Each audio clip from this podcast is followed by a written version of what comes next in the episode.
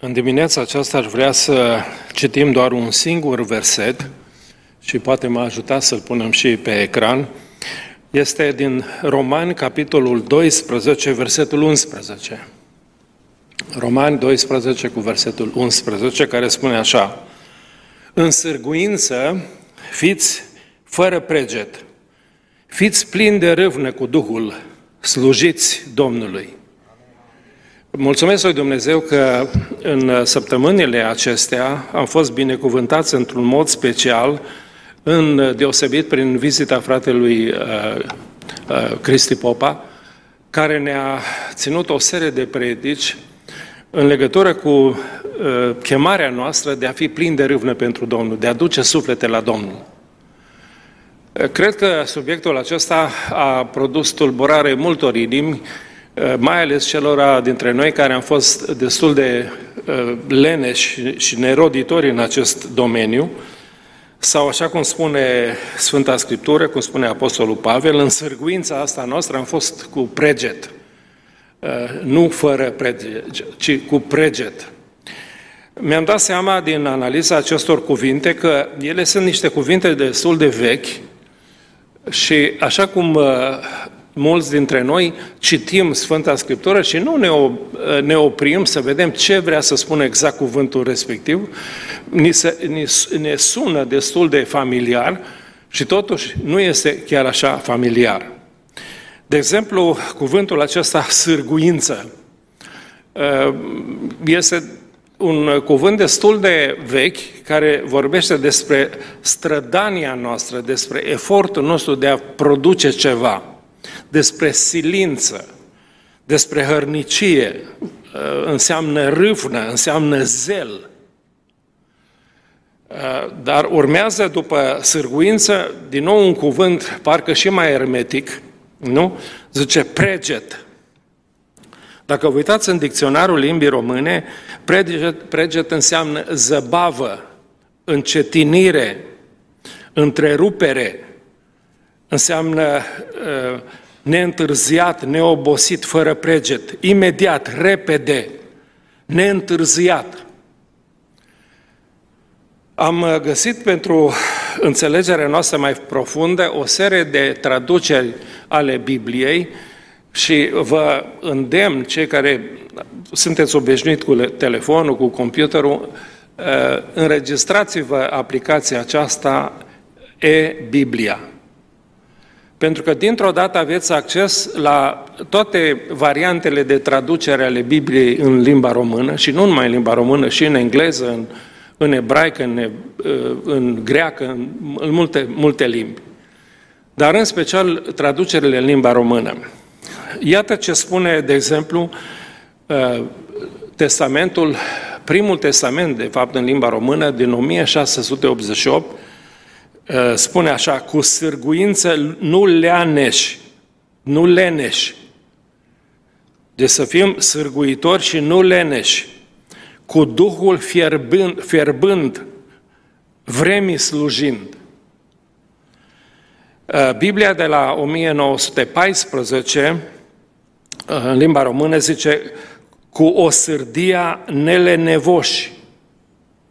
Deci cu râvna să nu fim leneși atunci, ci să fim plini de râvnă, cu Duhul arzând, Domnului slujind. Dar parcă traducerea cea mai frumoasă și mai completă, mai pe înțelesul nostru, este Biblia Trinitariană, care spune așa, nu rămâneți în urmă cu dorința cu care faceți lucrurile. Deci nu rămâneți în urmă, nu încetiniți, nu vă leneviți, ci înflăcărați în Duhul slujind Domnului.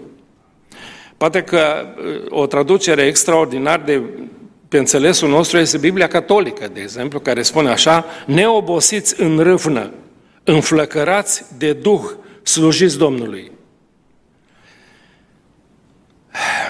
În uh, dimineața aceasta aș vrea să reiau uh, subiectul de care am vorbit două duminici în urmă, este vindecarea slăbănogului pe care patru prieteni de ai lui l-au adus la Domnul. Și vreau să găsim în um, vindecarea aceasta miraculoasă, în acțiunile care se petrec acolo, în Luca, capitolul 5, de la versetul 18, câteva lucruri foarte importante pentru ca să înflăcărăm această slujire, această dorință de a duce suflete la Domnul. Este un verset în Eremia, capitolul 20, versetul 9, este unul dintre versetele tulburătoare, care vorbește despre nevoia noastră de a avea o pasiune și un entuziasm deosebit în slujirea lui Dumnezeu. Eremia spune așa, dacă zic, nu voi mai pomeni de el și nu voi mai vorbi în numele lui, Iată că în inima mea este un foc mistuitor închis în oasele mele. Caut să-l opresc, dar nu pot. Ce spunea profetul aici? Că în oasele lui, în ființa lui, există această râvnă, această sârguință, acest foc a unei dorințe arzătoare de a comunica cuvântul lui Dumnezeu celor din jur un foc în inima mea, zice el, în oasele mele, închis în oasele mele. Vreau să-l opresc. Uh, vreau să, să-l țin numai pentru mine, dar nu pot, spunea el, ci acest foc izbocnește în viața mea, comunicând ceea ce Dumnezeu vrea să spună celor din jur. Haideți să vedem cum este un asemenea spirit înflăcărat pentru Domnul, și să vedem din aplicația aceasta de, despre care vorbeam, din Luca, capitolul 5, vindecarea paraliticului de Domnul Isus Hristos. Ehm, haideți să vedem cum slujește un duh înflăcărat pentru Domnul. Și primul lucru care vreau să-l uh, amintesc în această dimineață este că un duh înflăcărat întotdeauna este gata să se confrunte cu neprevăzutul. Ehm, nu este doar un joc de cuvinte, dar neprevăzutul este de prevăzut întotdeauna. Trebuie să prevedem din timp că ne vom confrunta cu lucruri neprevăzute. Fiind constructor și lucrând pe șantiere, unul dintre lucrurile cu care m-am confruntat a fost tocmai neprevăzutul. Sapi o fundație și dintr-o dată găsești ceea ce nu te-ai fi așteptat niciodată ori o groapă veche de gunoi și atunci urmează uh, o complicație foarte mare. În Arad, cei care sunteți din Arad, știți că un bloc s-a răsturnat uh, și au murit oameni atunci pentru că a fost construit peste o groapă de gunoi. Constructorii au dat peste ceva neprevăzut și n-au luat măsurile cuvenite și au construit în loc să construiască pe stâncă sau pe pământ sănătos, au construit pe o groapă de gunoi. Vrei să construiești un swimming pool acasă, nu? Comanzi compania, ă, cifrele sună bine, ești mulțumit cu cât cer băieții și dintr-o dată vin băieții la tine să spună că au găsit o stâncă din aia foarte mare care trebuie spartă cu picamerul bucată cu bucată. Și le pare foarte rău, dar costurile sunt de două ori mai mari decât uh, ați discutat la început. Ai dat peste neprevăzut. Ai găsit neprevăzut. Să știți că în construcții uh, era o lege și noi o respectam de fiecare dată, ori de câte ori săpam sau uh, turnam o fundație, trebuia să completăm un proces verbal de lucrări ascunse. Deci după ce ai turnat uh, fundația, după ce ai făcut săpătura, tot trebuia să uh, faci un proces verbal și să spui la adâncimea de 2 metri unde am săpat, am găsit solul uh, bun, uh, am pus atâtea bare de oțel, am turnat beton de așa marcă, și trebuia să semnezi tu și toți uh, maestrii care au lucrat la turnarea betonului respectiv, pentru că nimeni nu mai știa, după ce ai turnat fundația, ce s-a întâmplat acolo, dar era un proces verbal în care ai semnat că în lucrarea respectivă nu te-ai întâlnit cu neprevăzut și dacă l-ai găsit, l-ai rezolvat, nu? Pentru că uh, actul acesta făcea parte din actul de uh, actul proprietății a clădirii respectiv, ă, respective, cu care te-ai fi apărat în ă, instanță dacă se întâmpla ceva în istoria acestei clădiri. Neprevăzutul este de prevăzut. Știm fiecare dintre noi că planul de acasă nu se potrivește cu ăla din târg. Ori de câte ori ai ieșit afară din casă, te-ai dus undeva, trebuie să ai în calcul și neprevăzutul, nu? Dacă se întâmplă ceva. Cei patru l-au împachetat în cearceaful lui sau cine știe, rogojina pe care zăcea acest uh, om uh, bolnav și au plecat la Isus. Nu s-au gândit deloc că vor da peste o mulțime mare de oameni care le va bloca drumul să intre cu ei la Domnul Isus Hristos. Uh, într-una din zile, Isus învăța pe noroade, spune cuvântul lui Dumnezeu, și niște farisei și învățători ai legii, care veniseră din toate satele Galilei și Iudeii și din Ierusalim, stăteau acolo. S-au adunat în casa aceea foarte multă lume.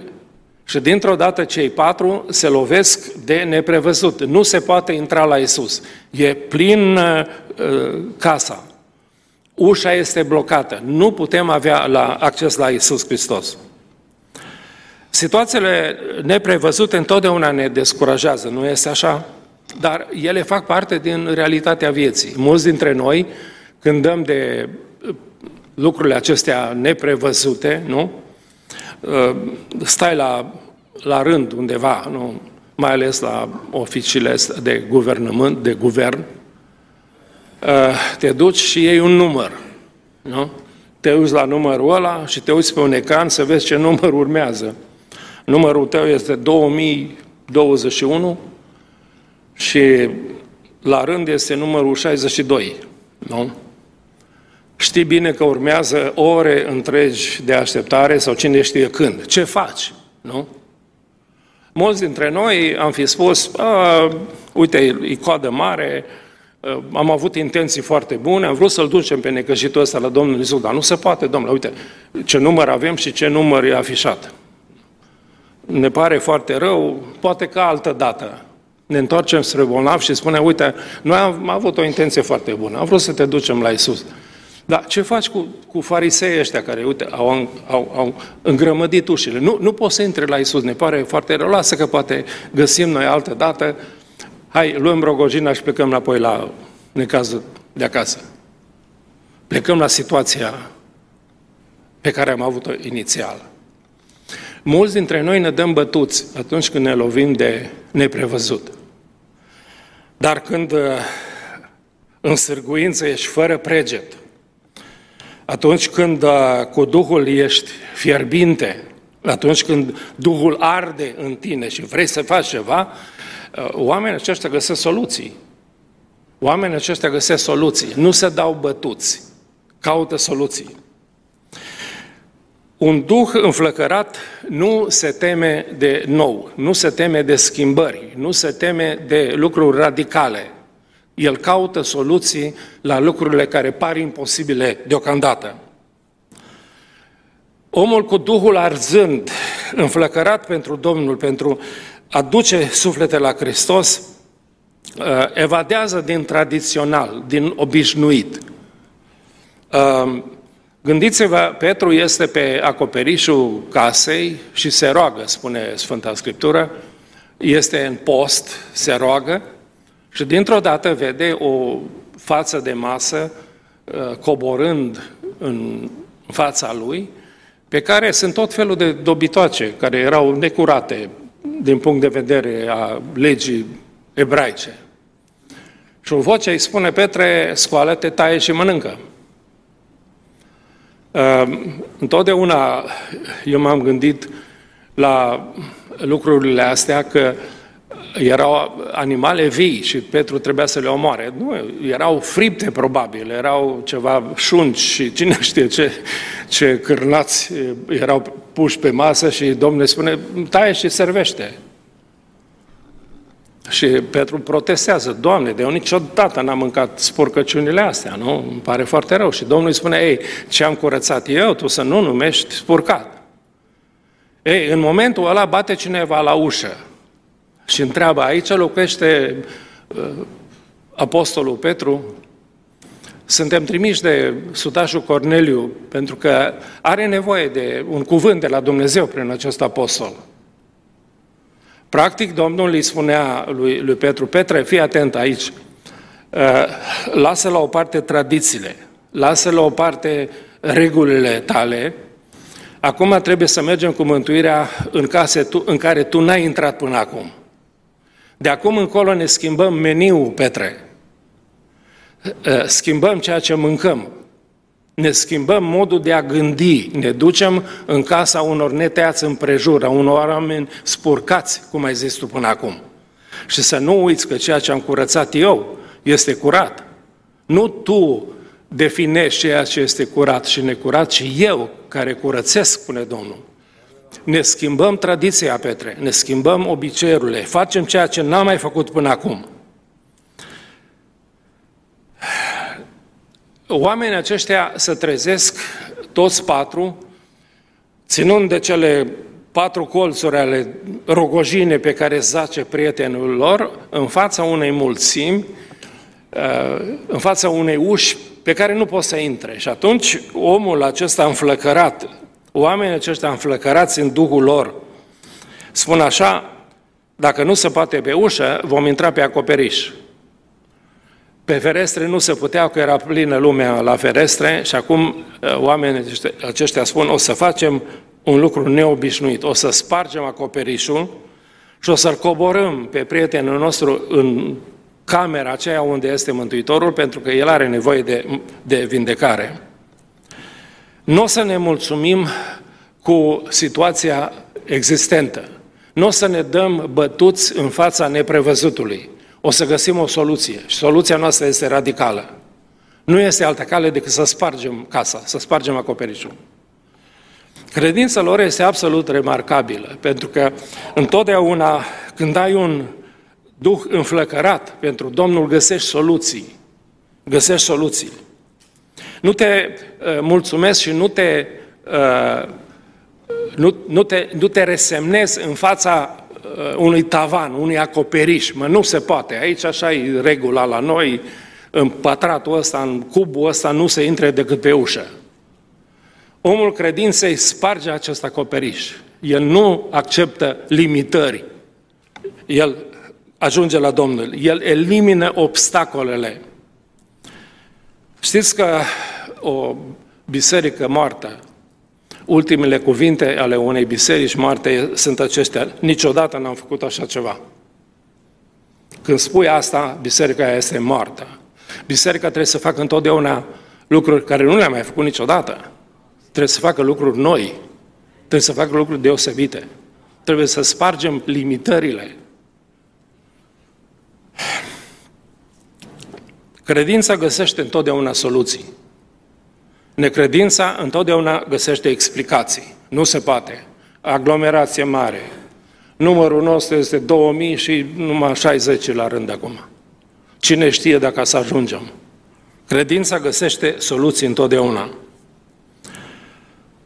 Pentru că atunci când însârguințești fără preget, așa, nu ești leneș, nu te limitează nimic, Iată ce spune Proverbe 26 cu 13 despre leneș. Ce leneșul zice, afară este un leu, pe uliță este un leu. Stăm liniștiți în casă, că dacă ești afară, te papă leu. Nu? Stăm liniștiți, nu, nu provocăm uh, spiritele. Am uh, predat la un moment dat un curs la seminarul de la București și am avut o discuție foarte interesantă cu viitorii păstori ai României. Anul acesta la Florida am uh, întâlnit uh, doi dintre ei care au fost la cursul acela și și-au amintit cu mare plăcere de experiența care am avut-o. Dar și eu mi-am adus aminte zilele astea că, știți, în orele acelea în care uh, sună clopoțelul și noi rămânem mai departe și stăm la povești, au venit la mine niște băieți și mi-au spus cam așa, frate Petrică, zice, gândiți-vă, noi terminăm acum seminarul și toate posturile de păstori sunt ocupate, domnule, în toată țara. Ce, unde ne ducem, domnule, noi? Ce facem? Ce se întâmplă? Acum băieții se gândeau la orașele astea mari, la bisericile mari. Când la țară, unde erau locuri goale peste tot, nu se gândeau băieții. Erau băieți de București acum, erau seminariști. Zice, nu putem să mergem să dăm jos pe ăștia bătrânii care stau la microfon, nu? Deci tot ce vedeau ei în răspândirea Evangheliei este să ajungă la microfonul ăla și nu la oricare. Cu o sală mare, cu multă lume, să ajungă la microfon. Și atunci, cum mie îmi plac paradoxurile, am spus, mă băieți, dacă aș fi în locul vostru, uite ce aș face. Era toamnă, venise deja frigul, le-a zis așa, uite ce aș face eu dacă aș fi în locul vostru. Aș face o colectă de la toți câți bani aveți toți fiecare și ne-am duce și am cumpărat un motor din ăla de tăia lemne. Și ne-am duce prin suburbiile astea ale Bucureștiului. Acum, vă rog să nu mă asociați suburbia din America cu suburbia Bucureștiului, a orașelor din România. M-aș duce pe ulițele acelea, pe străzile acelea și aș striga, tăiem lemne gratis. Noi suntem studenți de la Institutul Teologic și vrem să vă slujim, vrem să vă tăiem lemne. Oamenii cumpărau lemne pentru iarnă, uh, venea un camion sau o căruță, descărca toate, toate lemnele în fața unei case și pe uliță erau pline grămezi în acelea de, de lemne netăiate. Și dacă voi băieți v-ați duce și ați spune, uitați, noi suntem studenți de la Institutul Teologic, ne dăm seama că vine iarna și dumneavoastră ați avea nevoie de ajutor să tăiați lemnele astea din uliță. Noi vi le tăiem gratis. Pentru asta credem noi că e chemarea noastră să vă ajutăm în supraviețuire în timpul iernii. Zic, măi băieți, eh, puteți să Uh, predicați zeci de ani la microfoanele alea de, la care voi visați. Nu o să aveți așa mare succes să evangelizați oamenii uh, cât succes veți avea cu motorul ăla de tăiat lemne cu care veți umbla prin suburbiile Bucureștiului. E, s-au uitat la mine ca la o ființă de pe altă planetă, bineînțeles că n-au făcut colectă și n-au tăiat lemne, au rămas să meargă să lupte pentru microfonul ăla, și cine știe câte scandaluri și câte suferințe s-au născut în Biserica lui Hristos, pentru că atunci când uh, ai un duh înflăcărat, găsești soluții. Evanghelia nu intră numai în inima oamenilor de la microfoanele bisericilor. Intră slujindu-i, tăindu-le, tăindu-le lemne. Fratele Petre Borș, care este episcopul acum, al, a fost episcopul fraților din Moldova, ne povestea cum au înființat biserici în multe state din Republica Moldova. Și ne-am dat seama că oamenii aveau nevoie de ajutor și am trimis în sate echipe de 2-3 frați care știau să repare coșuri de fum. Coșuri de fum.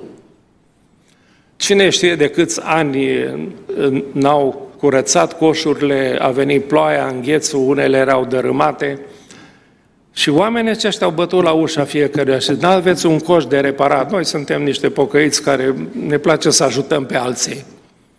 Ce frate, Petrica, zeci de biserici au fost înființate în satele din Moldova de acești oameni care s-au dus și au reparat coșuri de fum gratuit la sărace din Moldova.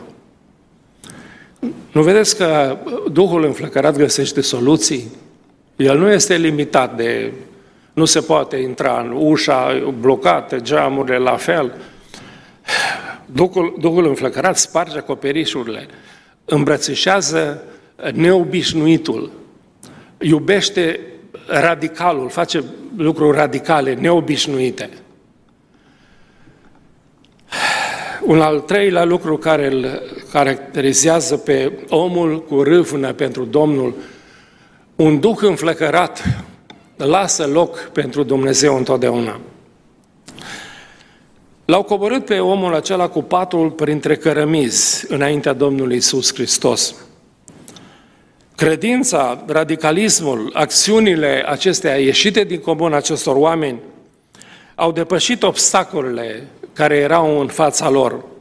dar nu, era, nu erau suficiente ca să se vindece uh, prietenului, prietenul lor, era nevoie de intervenția Domnului. Indiferent cât de radical suntem noi, să știți că cel care iartă păcatele este Domnul. Indiferent cât plin de râvnă suntem noi, cel care vindecă bolile este totuși Domnul, nu? Domnul nu depinde de activismul nostru. E adevărat, activismul nostru este foarte important. Dacă nu l-am avea, oamenii rămân mai departe pe rogojina lor, ei trebuie duși la, la Domnul Isus.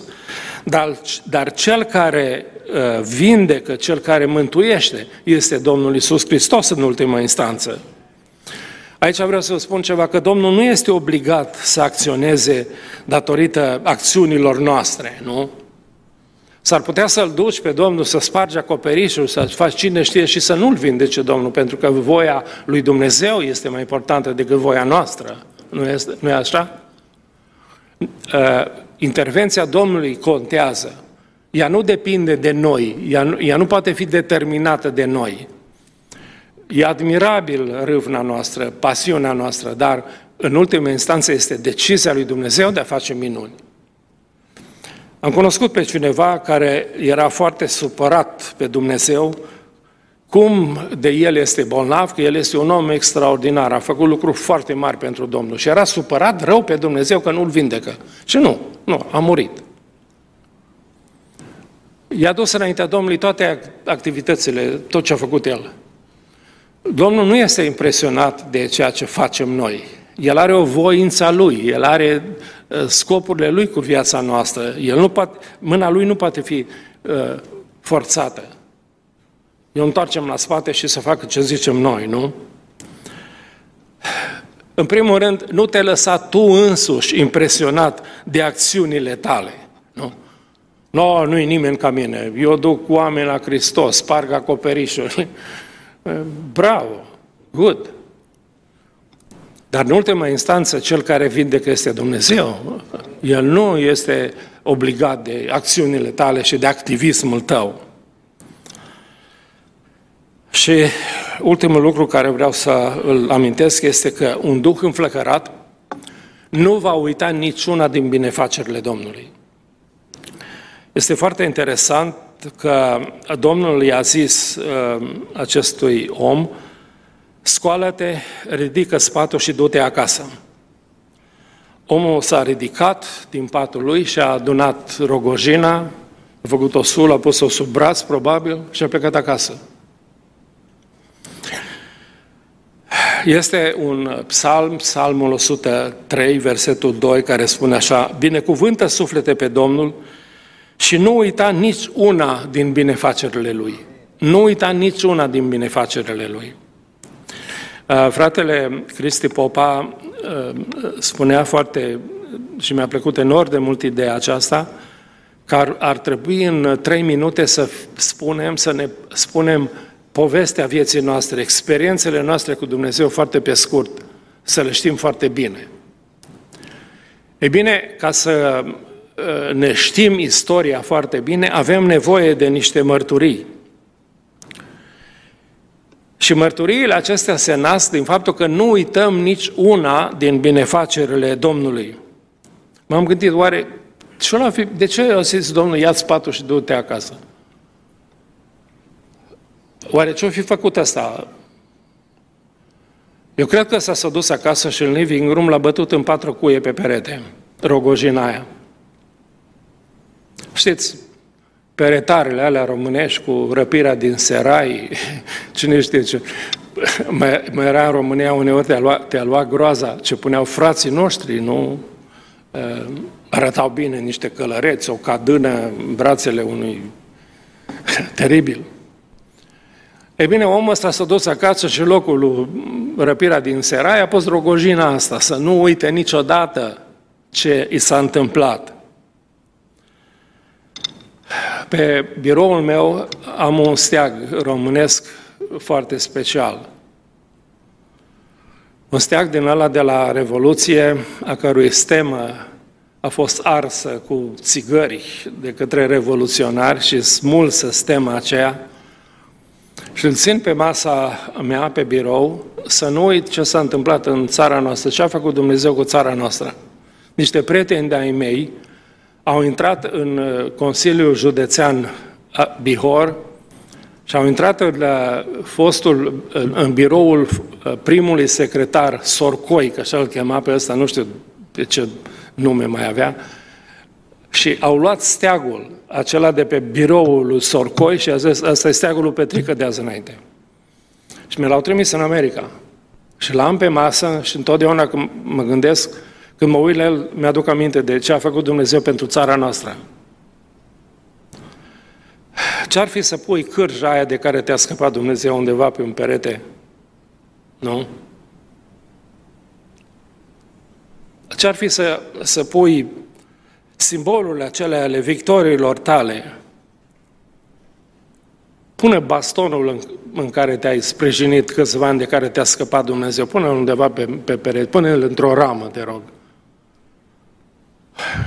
Când vor intra nepoții tăi în casă, o să te întrebe, bunule, ce cu cârja asta pe perete aici? Și ai o ocazie extraordinară să le spui o, o minune a Domnului, să, te, să le spui cum Dumnezeu te-a scăpat de boală, de suferință, nu? Pune diagnosticul ăla de la doctor într-o ramă, nu? Astăzi oamenii au tot felul de diplome și ce știu eu, în birourile lor. Pune certificatul ăla eliberat de doctor și pe, pe care să scrii, Domnul m-a vindecat de boala aia și uite-te la el și nu uita niciuna din binefacerile lui Dumnezeu. Astea sunt victoriile care tu le-ai obținut, victoriile Domnului în viața ta și n-ai voie să uiți de ele. În uh, Judecători, capitolul 6, uh, este un text absolut remarcabil. Uh, spune Sfânta Scriptură că Gedeon, pe care Dumnezeu l-a chemat să, să aibă o victorie extraordinară împotriva dușmanilor țării, a cerut de la Dumnezeu un semn. Judecător, capitolul 6, versetul 38. Gedeon a zis, Doamne, dacă chiar m-ai chemat și vreau să izb- vrei să izbăvesc pe Israel, uite ce semn am de la tine. Am să pun în curtea casei, în, în o, o gradă, nu? în backyard, un sul de lână. Și vreau să fie rouă dimineața numai pe lâna asta, dar nu în restul uh, curții, să nu fie deloc. Numai pe lână să fie rouă. Și așa s-a întâmplat. Și ascultați ce spune versetul 38. Și așa s-a întâmplat. În ziua următoare, el s-a sculat dis de dimineață, a stors lâna și a scos roa din ea, care a dat un pahar plin cu apă. M-am întrebat, Doamne, Dumnezeu, la ce a trebuit ăsta apa aia care și miroasa oaie, teribilă. De ce o fi trebuit, domnule, apa asta din lână? Personal, cred că Gedeon a pus apa aceea, parul de apă, într-o sticluță și l-a pus acolo deasupra la fireplace, ok? În loc de icoane, în loc de lumânări sau cine știe ce, și când au venit copiii sau nepoții, se le poate spune, bunele, ce cu sticla asta, cu lichidul la galben și murdar, ce, ce cu ea? Gedeon putea să le spună o poveste extraordinară. Ei, copii, asta este minunea lui Dumnezeu, asta e intervenția lui Dumnezeu în viața, în viața mea, în viața națiunii noastre. Asta e un simbol sfânt al lucrării lui Dumnezeu în viața noastră. Povestea pe care o poți spune altora este experiența ta cu Dumnezeu. Okay? Vai câte experiențe din astea am auzit și vorbiți cu oamenii mai în vârstă, vorbiți cu bunicii voștri, cu uh, rudele voastre, să vedeți cum Dumnezeu a intervenit într-un mod miraculos în viața lor. Este un mijloc extraordinar, nu numai să ne uh, punem la punct povestea vieții noastre cu care vom depune mărturie în fața altora, nu-i așa? dar este un instrument pentru educarea copiilor noștri. Când te vor întreba, ai cu ce să le arăți, ai ce să le spui. De ce credeți că Dumnezeu i-a spus lui Moise, uh, pune tablele legii în chivotul mărturiei? Nu? De ce Dumnezeu a zis, Moise, pune un omer de mană pe care voi o mâncați în fiecare zi în aceeași cutie? În... De ce? De ce credeți că Dumnezeu a zis, spune toiagul lui Aron care a înfrunzit și a înflorit, pune-l în cutia asta? Pentru că această cutie este o cutie de aducere aminte. Aduți aminte. În cutia aia era legea lui Dumnezeu, de care poporul trebuia să-și aducă aminte în fiecare zi. Acolo era omer, omerul acela de mană care trebuia să spună despre purtarea de grijă a lui Dumnezeu 40 de ani față de poporul acesta. Și apoi era toiagul care vorbea despre autoritatea pe care Dumnezeu a dat-o neamului preoțesc de a conduce destinele acestei țări. De ce Dumnezeu a cerut să se păstreze aceste lucruri? Ca să nu uităm de ele. Creează-ți o asemenea bază materială ca să-ți aduci aminte. Notează, scrie, pune pe hârtie. Păstrează lucrurile acelea prețioase, pentru că ele sunt, de fapt, uh, povestea vieții tale, pe care o vei spune altora, cu care vei îndemna pe alții să aibă credință, să vină la mântuire. Vreau să închei cu câteva concluzii foarte simple. În primul rând, slujește cu pasiune, cu foc în suflet, cu zel pentru Domnul. Reaprinde focul acela pentru Domnul, reaprinde râvna aceea pentru Domnul. Fii plin de râvnă pentru Domnul. A doilea rând, slujirea celui plin de râvnă a biruit obstacolele, biruiește toate obstacolele de fiecare dată, găsește soluții.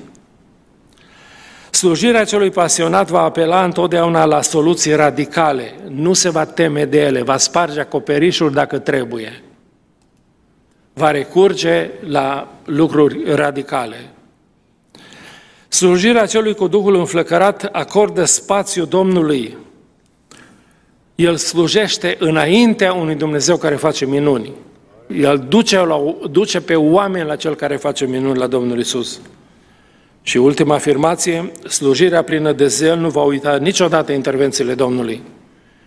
Nu va uita nici una din binefacerile Domnului. Domnul să ne ajute să fim plini de râvnă pentru El și să ducem suflete la Domnul și să avem o inimă înflăcărată pentru Domnul și Domnul să fie cu noi. Amin.